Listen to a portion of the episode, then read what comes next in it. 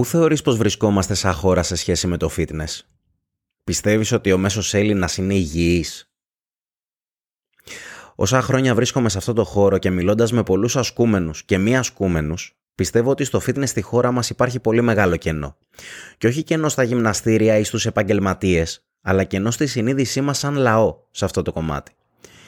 Προσωπικά εμένα η μειωμένη δραστηριότητα της, uh, του λαού μας μου δημιουργεί πολύ μεγάλη ανησυχία και για το που βαδίζουμε σαν μονάδες αλλά και σαν ομάδα, σαν κοινωνία.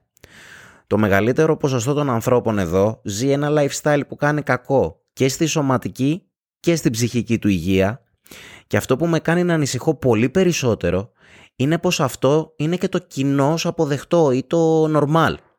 Βλέποντας και τις ερωτήσεις που μου γίνονται στα social media, το, το βλέπω ότι η πλειοψηφία του κόσμου στην Ελλάδα είναι πολύ μακριά από το να θεωρηθεί μέλος μιας fit κοινωνίας, και αυτό δεν είναι κακό, έτσι. Ε, γιατί ο μέσος ασκούμενος δεν πρέπει να έχει τη γνώση του προπονητή, αλλά ο μέσος ασκούμενος πρέπει να έχει μια βασική γνώση για το πώς λειτουργεί το σώμα του και μια βασική επιθυμία να κινεί το σώμα του. Οπότε αυτό εδώ είναι κάτι το οποίο δεν υπάρχει σε αυτό το βαθμό που θα έπρεπε τουλάχιστον. Είμαστε ένας λαός που περνάει περισσότερα από τριακόσια λεπτά την ημέρα στην καρέκλα, πεντακόσια λεπτά πλάς βασικά για όσους κάνουν και δουλειά γραφείου, και λιγότερα από εκατόν πενήντα λεπτά την εβδομάδα σε άσκηση. Η απουσία λοιπόν της φυσικής δραστηριότητας και της γνώσης γύρω από την άσκηση μας στερεί πολλά θεμελιώδη δικαιώματα, τα οποία θέλω να αναλύσω σήμερα. Σήμερα λοιπόν μαζί θέλω να εξερευνήσουμε την άσκηση όχι μόνο από την πλευρά του αποτελέσματος, της υπερτροφίας, της απώλειας λίπους, της φυσικής κατάστασης, αλλά θέλω να εξερευνήσουμε την άσκηση σαν μέσο υγείας, τόσο ψυχικής όσο και σωματικής, ακόμα ακόμα και σαν μέσο οικονομικής ευημερίας, όχι μόνο για τον έναν, αλλά για ολόκληρη την ελληνική κοινωνία. Γιατί το έχω πει πολλές φορές πως η προπόνηση δεν είναι μόνο προπόνηση. Είναι προσωπική εξέλιξη, είναι ποιότητα ζωής, είναι ευημερία, είναι μακροημέρευση, είναι χαρά. Και αυτό θέλω να δούμε μαζί σήμερα. Προπόνηση, διατροφή, mindset. Τι λειτουργεί, τι δεν λειτουργεί. Καλώς ήρθες στο Fitness Unfaked. Εδώ μιλάμε για fitness απλά και ειλικρινά. Ποια είναι η ελάχιστη φυσική δραστηριότητα που χρειάζεται ένας ενήλικας για να θεωρηθεί fit σε υγιή επίπεδα?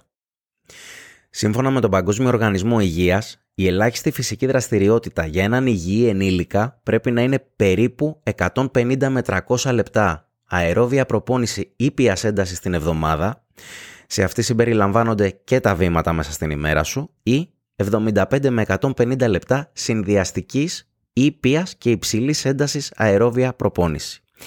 Σε αυτό προστίθενται τουλάχιστον δύο προπονήσεις ενδυνάμωσης για όλες τις μυϊκές ομάδες κάθε εβδομάδα. Πόσο κοντά λοιπόν σε αυτά τα στάνταρ πιστεύεις ότι βρισκόμαστε στην Ελλάδα? Έχω μπροστά μου κάποια στατιστικά. Ας ξεκινήσουμε από τα παιδιά μας.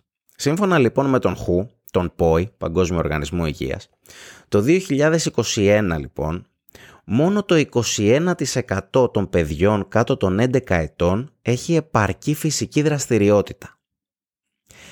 Αυτό είναι δύο στα δέκα παιδιά κάτω των έντεκα ετών. Ξεκινάμε δηλαδή από υποκινητικά παιδάκια. Στην ηλικία του γυμνασίου λοιπόν και του λυκείου, το ποσοστό αυτό, επειδή έρχονται και πανελλήνιες κοντά, μειώνεται αντίστοιχα στο δεκαπέντε τοις εκατό και στο δεκατρία τοις εκατό. Καταλαβαίνουμε αμέσως αμέσως ότι τουλάχιστον ο ανήλικος πληθυσμός μας αποτελεί ένα πολύ μεγάλο αγκάθι σε αυτό. Πάμε να δούμε τι συμβαίνει και στους ενήλικες.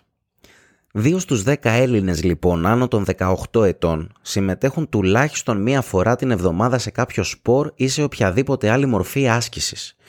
Τουλάχιστον μία φορά την εβδομάδα, ούτε καν τρεις. δύο στους δέκα Έλληνες. Την ίδια ώρα που ο ευρωπαϊκός μέσος όρος είναι τέσσερα στα δέκα άτομα, έτσι. Που και πάλι δεν είναι τόσο ψηλά ή όσο χρειάζεται, όμως η χώρα μας βρίσκεται στις πιο χαμηλές θέσεις. Οι πρωταθλητές αυτό στην Ευρώπη είναι οι Φιλανδοί, όπου επτά στα δέκα άτομα γυμνάζονται πάλι τουλάχιστον μία φορά την εβδομάδα. επτά στους δέκα έτσι, ενώ εμείς δύο στους δέκα. Τι μπορεί όμως να μας στερεί αυτό από την ψυχική υγεία μας, τη σωματική υγεία μας, την οικονομική μας ευημερία? Πού θα μπορούσε να ήταν η κοινωνία μας αν αυτός ο αριθμός ήταν αρκετά μεγαλύτερος. Αν επτά στους δέκα Έλληνες συναντούσαν αυτά τα στάνταρ φυσικής δραστηριότητας που πρέπει να έχει ένας υγιής πληθυσμός. Πάμε λοιπόν να τα δούμε. Ας ξεκινήσουμε με το κομμάτι της ψυχικής υγείας. Έχω μπροστά μου μία μετανάλυση του δύο χιλιάδες είκοσι δύο. Αυτή η μετανάλυση λοιπόν μας λέει ότι εκατόν πενήντα λεπτά άσκησης την εβδομάδα μπορούν να μειώσουν ως και δεκαοκτώ τοις εκατό τον κίνδυνο κατάθλιψης. Ακόμα έχω βρει και μία έρευνα που πάλι συμμετέχοντες που ασκούνταν εκατόν πενήντα λεπτά κάθε εβδομάδα, έτσι όπως το λέει θα το παραθέσω, βίωσαν σαράντα τρία τοις εκατό λιγότερες ημέρες κακής ψυχικής υγείας. Επίσης, άλλη μια έρευνα βρήκε πως όσοι γυμνάζονταν αυτά τα εκατόν πενήντα λεπτά είχαν είκοσι πέντε τοις εκατό λιγότερες πιθανότητες να εμφανίσουν αγχώδεις διαταραχές στα επόμενα πέντε χρόνια. Αμέσως αμέσως έχουμε μπροστά μας τρεις σοβαρές έρευνες οι οποίες μας λένε ότι η προπόνηση κάνει καλό στην ψυχική μας υγεία.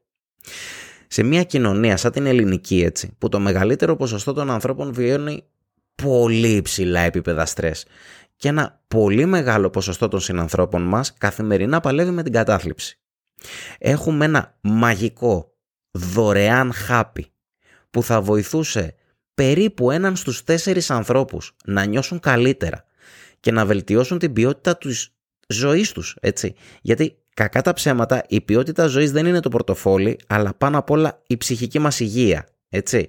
Έχουμε αυτό το χάπι και αυτό το χάπι το παίρνουν οι δύο στους δέκα και όχι οι δέκα στους δέκα. Σκέψου μια κοινωνία λοιπόν όπου θα είχε την ελληνική κοινωνία με είκοσι πέντε τοις εκατό λιγότερη κατάθλιψη, λιγότερο άγχος, λιγότερο στρες, λιγότερη κακή διάθεση και κατσούφιασμα γενικότερα. Πόσο καλύτερες λοιπόν θα ήταν οι σχέσεις σου με τον σύντροφό σου, τους φίλους σου, την οικογένειά σου, τον εργοδότη σου, τους συναδέλφους σου, τον περαστικό στο φανάρι, τον οδηγό στο διπλανό αυτοκίνητο. Όταν ένας λαός, μια κοινωνία, έχει ανθρώπους οι οποίοι είναι πιο χαρούμενοι, έχουν λιγότερα άγχη, έχουν λιγότερο στρες, παλεύουν λιγότερο με την κατάθλιψη, είναι ένας λαός που γελάει περισσότερο. Τι ευκαιρίες θα, θα ανοίγονταν αν η κοινωνία μας ήταν ψυχικά πιο υγιής. Πόσους κινδύνους θα είχαμε αποφύγει μέχρι σήμερα. Πόσες μέρες θα ήταν καλές και πόσες μέρες θα ήταν κακές. Και πόσες όμορφες αναμνήσεις θα μπορούσαμε να έχουμε κρατήσει, περισσότερες, και πόσες λιγότερες άσχημες.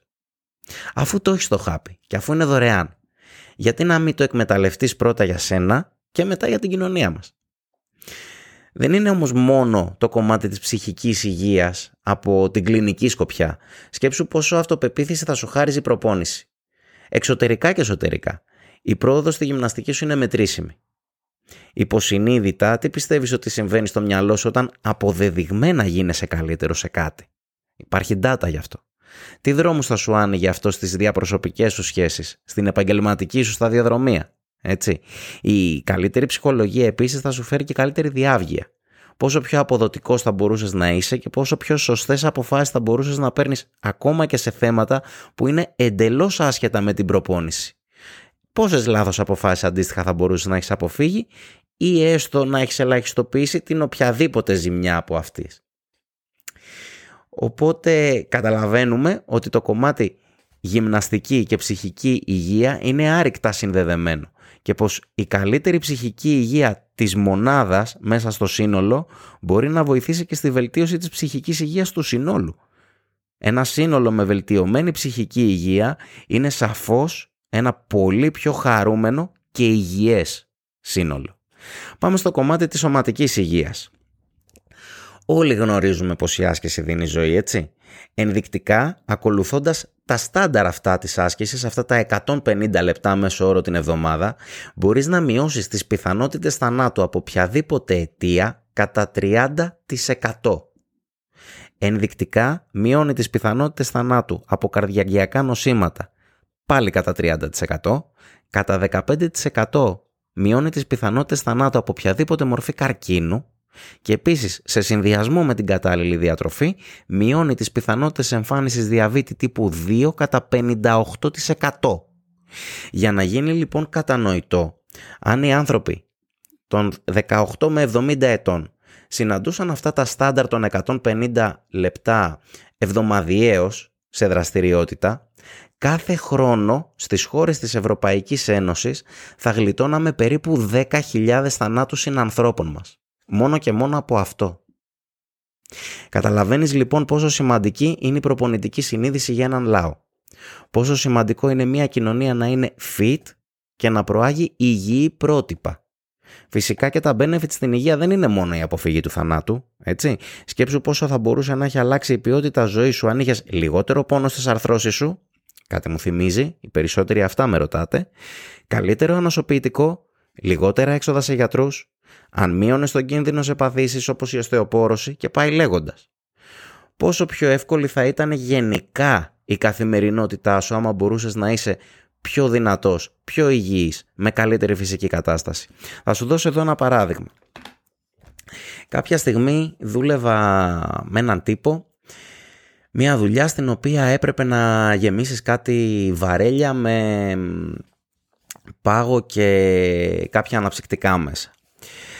Μου λέει λοιπόν, πρόσεχε γιατί το βαρέλι πρέπει να το πάρεις έτσι, με προσοχή, θα σε πιάσει η μέση σου, από εκεί να το τραβήξεις από το βαν. Τον βλέπω εκεί, το πιάνει, ζορίζεται. Τράβαγε από εδώ, τράβαγε από εκεί. Ω, χάμω. Του λέω, έλα ρε, εσύ, του λέω, να σε βοηθήσω, κάτσε λίγο. Τον κάνω πιο εκεί, ετοιμάζομαι, πιάνω το βάρελ. Κρακ. Το τραβάω, πήγα να το πετάξω έξω από το, πήγα να το, πετάξω έξω από το βαν. Λέω, πάρε παιδιά, τι είναι αυτό, το τράβηξα με το ένα χέρι, το έφερα κοντά, τελείωσε. Εγώ λοιπόν τελείωνα τη δουλειά έτοιμος να μασίσω σίδερα και εκείνος ήταν έτοιμος να λιποθυμήσει. Λόγω της κούρασης λοιπόν δεν ξεκινούσε ποτέ προπόνηση. Γιατί δεν ξεκινάς προπόνηση χ? Ε, γιατί είμαι πολύ κουρασμένος ρε φίλε από τη δουλειά. Όμως το να μην ξεκινάει δεν βελτίωσε ποτέ τη φυσική του κατάσταση. Καταλαβαίνεις λοιπόν ότι με την άσκηση δεν κερδίζεις μόνο περισσότερα χρόνια ζωής, αλλά κερδίζεις πιο ποιοτικά και πιο εύκολα χρόνια ζωής. Μετακινείς το βαρέλι πολύ πιο εύκολα και αφού το μετακινήσεις το βαρέλι πολύ πιο εύκολα, πολύ πιο εύκολα κάνεις και άλλες δύο, τρεις, τέσσερις, πέντε δραστηριότητες με πολύ μεγαλύτερα επίπεδα ενέργειας, χαράς και όρεξης. Δεν είναι όμως μόνο οι σωματικοί παράγοντες. Υπάρχουν και μερικοί οικονομικοί. Αν και τα οικονομικά δεδομένα στην Ελλάδα δεν είναι πολλά, με βάση ένα πινακάκι που έχω μπροστά μου από αρκετά αξιόπιστο οργανισμό, κάθε χρόνο θα απορούσαν να αποφεύγονται εκατόν τέσσερα εκατομμύρια ευρώ σε ιατροφαρμακευτικά έξοδα, αν οι Έλληνες πολίτες συναντούσαν αυτά τα ελάχιστα στάνταρ άσκησης των εκατόν πενήντα λεπτών. Συνολικά στην Ευρώπη, αυτό είναι ένα κεφάλαιο της τάξης των οκτώ δις και μιλάω καθαρά για δημόσιο χρήμα. Δεν είναι όμως μόνο το κεφάλαιο. Σκέψου πόσο λιγότερη πίεση θα είχε το ιατροφαρμακευτικό προσωπικό και πόσο καλύτερα θα μπορούσε να κάνει τη δουλειά του. Και σκέψου πόσο αυτό, η καλύτερη δουλειά και η λιγότερη πίεση, θα ανέβαζε τα στάνταρ της ιατροφαρμακευτικής περίθαλψης στην Ελλάδα, η οποία ομολογουμένως και πάσχει. Και γι' αυτό δεν φταίνε οι γιατροί, γι' αυτό φταίνε οι πόροι. Το ξέρω αυτό από πρώτο χέρι. Επίσης, δεν είναι στο οικονομικό κομμάτι μόνο το κομμάτι του Υπουργείου Υγείας, έτσι. Είναι και επιχειρήσεις. Στο εξωτερικό οι επιχειρήσεις προσφέρουν πακέτα προπόνησης στους εργαζομένους τους. Το ξέρεις αυτό? Όχι μόνο προπόνησης, αλλά και συμβουλευτικής πάνω στη γυμναστική και τη διατροφή, εξειδικευμένα σεμινάρια, περιπάτους, εταιρικές δραστηριότητες για τη σύσφυξη σχέσεων και πάει λέγοντας. Θα μου πεις γιατί κάνουν κάτι τέτοιο? Όχι γιατί είναι απαραίτητα καλοί και τους ενδιαφέρει πάρα πολύ η ψυχική και σωματική υγεία των εργαζομένων τους, αλλά επειδή ανεβάζει τα κέρδη. Πάμε να δούμε λίγους αριθμούς ακόμα. Οι επιχειρήσεις που προσφέρουν μηνιαία wellness λοιπόν πακέτα στους εργαζόμενους έχουν τριάντα επτά τοις εκατό χαμηλότερο επίπεδο απουσιών των εργαζομένων λόγω ασθένειας. Κερδίζει ο εργοδότης εργατώρες. εξήντα πέντε τοις εκατό λιγότερες οικειοθελείς αποχωρήσεις εργαζομένων. Πολύ δυνατό. Γιατί βέβαια θα μου πεις ότι γίνεται αυτό? Γιατί βλέπει ο εργαζόμενος ότι ο εργοδότης τον σέβεται. είκοσι ένα τοις εκατό υψηλότερη παραγωγικότητα των εργαζομένων. Και είκοσι δύο τοις εκατό φυσικά υψηλότερη κερδοφορία. Κέρδος για τον εργοδότη, θεωρητικά σε μια καλή κοινωνία, κέρδος και για τον εργαζόμενο. Γιατί συμβαίνει αυτό? Γιατί πολύ απλά ο σωματικά και ψυχικά υγιής εργαζόμενος που δημιουργεί καλύτερη ομάδα με τους συναδέλφους του και με τους εργοδότες του είναι πολύ, πολύ, πολύ πιο αποδοτικός. Και όταν οι επιχειρήσεις θα πάνε καλά, η οικονομία θα πάει καλά. Όταν η οικονομία πάει καλά, η τσέπη του εργαζόμενου πάει καλά. Και όταν η τσέπη του εργαζόμενου θα πάει καλά, το χρήμα κινείται στην αγορά και αυτό δημιουργεί ένα ντόμινο θετικών εξελίξεων. Δεν λέω πως η γυμναστική έτσι θα έλυνε το οικονομικό πρόβλημα στην Ελλάδα, δεν είμαι τρελός, θα ήταν όμως ένα πολύ μεγάλο βήμα προς τη σωστή κατεύθυνση. Και σε ψυχικά θέματα, και σε σωματικά θέματα, και σε οικονομικά θέματα όμως. Γιατί όταν η ψυχολογία σου είναι καλή και το σώμα σου είναι υγιές, όλα είναι ένας κύκλος και όλα κάπου συνδέονται. Είναι όμως αυτή η νοοτροπία στην Ελλάδα? Δυστυχώς όχι. Η προπόνηση δεν είναι στο ντι εν έι του μέσου Έλληνα. Δεν έχουμε μάθει να συνδέουμε την κίνηση με την απόλαυση. Έχουμε μάθει όμως να συνδέουμε την απόλαυση με το καθισιό, με το λιπαρό φαγητό και με το ποτό μας. Όλα έχουν βέβαια τη θέση του, θα μου πεις, έτσι. Όμως η άσκηση δεν γίνεται να απουσιάζει. Επίσης έχουμε τη γνωστή Ελληνίδα γιαγιά και μάνα. Και μπαμπά και παππού βέβαια. Φάε για να πάρεις μπόι. Γιατί ταλαιπωρείς το σώμα σου, βρε παιδάκι μου, με αυτά τα βάρη? Μην κάνεις βάρη, θα κοντίνεις. Έχουμε επίσης επιχειρήσεις που δεν ενδιαφέρονται ούτε στο ελάχιστο για τη φυσική κατάσταση των εργαζομένων τους. Έχουμε επίσης δυστυχώς αναπτύξει μια νοοτροπία πως η γυμναστική είναι μόνο για την εμφάνιση. Έλα μωρέ, τι θες τη γυμναστική αφού είσαι αδύνατος? Ε, παιδάκι μου, πήγαινες να ταλαιπωρείσαι. Α, πήγαινε φάει κανένα πατατάκι, δες Netflix. Ή ότι η γυμναστική πρέπει απαραίτητα να είναι πιεστική. Go hard or go home, my friend. Έτσι. Παιδιά, έχουμε από τους χαμηλότερους μέσους όρους κίνησης στην Ευρώπη. Έχουμε από τα υψηλότερα ποσοστά κατάθλιψης στην Ευρώπη. Έχουμε ένα από τα πιο άδικα εργατικά δίκαια και μία από τις χειρότερες οικονομίες στην Ευρώπη.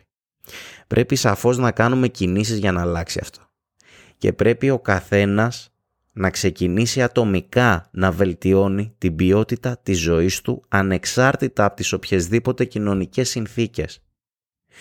Δεν υπάρχει καλύτερος τρόπος να το κάνεις αυτό δωρεάν από τη γυμναστική με το βάρος του σώματός σου. Να το, έτοιμο. Ξεκίνησες, πάμε. Αν δεν βελτιώσεις εσύ τη σωματική και την ψυχική σου υγεία, όχι μόνο μέσω της άσκησης, αλλά και μέσω της άσκησης, δεν θα αποτελέσεις παράδειγμα για κανέναν. Ούτε θα το κάνει κανείς για σένα. Θέλω να το θυμάσαι αυτό. Τι λοιπόν πρέπει να κάνεις? Γιατί καλά τα ποσοστά, αλλά κάπου πρέπει να αναλάβουμε και δράση. Πρέπει πρώτα απ' όλα να πάρεις μια απόφαση. Πώς θα την πάρεις αυτή την, την απόφαση? Πρέπει να κατανοήσεις ότι το σώμα σου έχει φτιαχτεί για να κινείται αλλιώς ασθενή. Το ντι εν έι μας δεν έχει αλλάξει σχεδόν καθόλου από τότε που ήμασταν τροφοσυλλέκτες στη Σαβάνα. Ο άνθρωπος και το σώμα του έχει φτιαχτεί για να μπορέσει να σκύψει, να μαζέψει τροφή, να τραβήξει ένα φορτίο, να μετακινήσει γενικά ένα φορτίο, να κάνει ελιγμούς για να αποφύγει τα θηρία και γενικά να μετακινηθεί για να βρει το φαΐ του και την επιβίωσή του. Στη σύγχρονη μας έκδοση είμαστε χιμπατζίδες με smartphone, όμως το σώμα μας δεν έχει αλλάξει από τότε που ήμασταν στη Σαβάνα, οπότε λοιπόν εκεί που είμαστε με το smartphone στο καναπεδάκι, ας βάλουμε τα ακουστικά μας και ας πάμε για ένα περπάτημα. Το ότι το σώμα μας έχει φτιαχτεί για να κινείται, πρέπει να το κατανοήσουμε και πρέπει να το σεβαστούμε. Τώρα, το κατανόησες ότι το σώμα σου κινείται. Τι άλλο χρειάζεται? Χρειάζεται συνέπεια. Το lifestyle, κακά τα ψέματα, του μέσου Έλληνα σήμερα είναι πολύ δύσκολο. Πολλές ώρες δουλειά, πολλές ώρες μετακίνηση, πολλές υποχρεώσεις, πολύ υψηλά επίπεδα στρες, πολλά πράγματα να κάνει, πολύ λίγοι πόροι για να τον βοηθήσουν. Οπότε, τι πρέπει να κάνεις εκεί? Πρέπει να επιλέξεις βιώσιμες λύσεις για σένα. Έχεις εκατόν πενήντα λεπτάκια να τα βάλεις μέσα στην εβδομάδα σου. Πώς θα τα κάνεις? Θα τα κάνεις τριάντα λεπτά πέντε φορές την εβδομάδα? Θα τα κάνεις δύο φορές την εβδομάδα από εβδομήντα πέντε λεπτά? Θα τα κάνεις τρεις φορές την εβδομάδα από πενήντα λεπτά? Κάπως πρέπει να τα κάνεις, κάπου πρέπει να βρεις χρόνο για να τα βάλεις μέσα. Μην ξεκινήσεις ρε φιλαράκι με τα εκατόν πενήντα λεπτά. Ξεκίνα με τα εβδομήντα πέντε άμα σου είναι δύσκολο. Ξεκίνα όμως και βρες έναν τρόπο ώστε να μπορέσεις να το χωρέσεις στην καθημερινότητά σου και όχι να χωρέσεις την καθημερινότητά σου σε αυτό αν δεν θέλεις να γίνεις πρωταθλητής. Okay? Και αν θέλεις απλά να είσαι υγιής. Αφού το κάνεις αυτό, θα πρέπει να βγεις λιγάκι από τη ζώνη ασφαλείας σου. Πέρα από πιο fit, θα σε βοηθήσει να πετύχεις και σε άλλους τομείς της ζωής σου, έτσι, γιατί όταν α, βγαίνουμε από αυτή τη ζώνη άνεσης, συμβαίνουν πάρα πολύ ωραία πράγματα. Για σκέψου λιγάκι τον πρώτο σου έρωτα, ήσουν πολύ άνετος όταν είπες «Ωχ, θα τη ζητήσω να γίνει το κορίτσι μου». Δεν ήσουν καθόλου. Σε είχε κόψει κρύος υδρότας. Βγήκες όμως από τη ζώνη ασφαλείας σου και μπορεί να πήγε καλά, μπορεί και να φάγες χιλόπιτα, αλλά έμαθες κάτι. Οκ, okay? Λοιπόν. Πέρα από αυτό, βγήκες από τη ζώνη ασφαλείας σου. Έχεις και συνέπεια, το έχεις πάρει και απόφαση, είσαι κομπλέ.